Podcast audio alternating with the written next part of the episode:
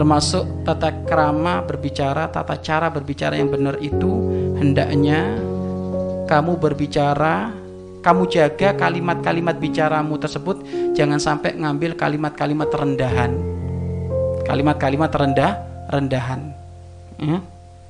kamu kalau berbicara ambil kalimat-kalimat yang mulia. Jangan pakai kalimat-kalimat rendah rendahan.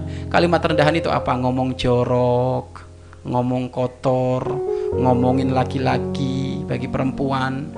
Ya kan? Laki-laki ngomongin perempuan. Ini kalimat rendahan ini. Kalimat murahan itu. Ya. Awas jaga ucapan kita percakapan percakapan kita dari kalimat-kalimat murahan kayak gitu. Kalimat-kalimat rendah kayak gitu itu. Ya. dan juga dari kalimat-kalimat mencaci dan melaknat. Jangan.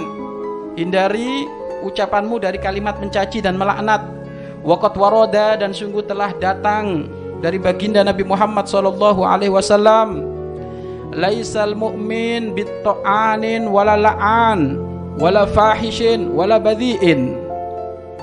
Bukan ahli iman jika suka mencaci maki dan melaknat. Itu bukan ahli iman itu. Eh?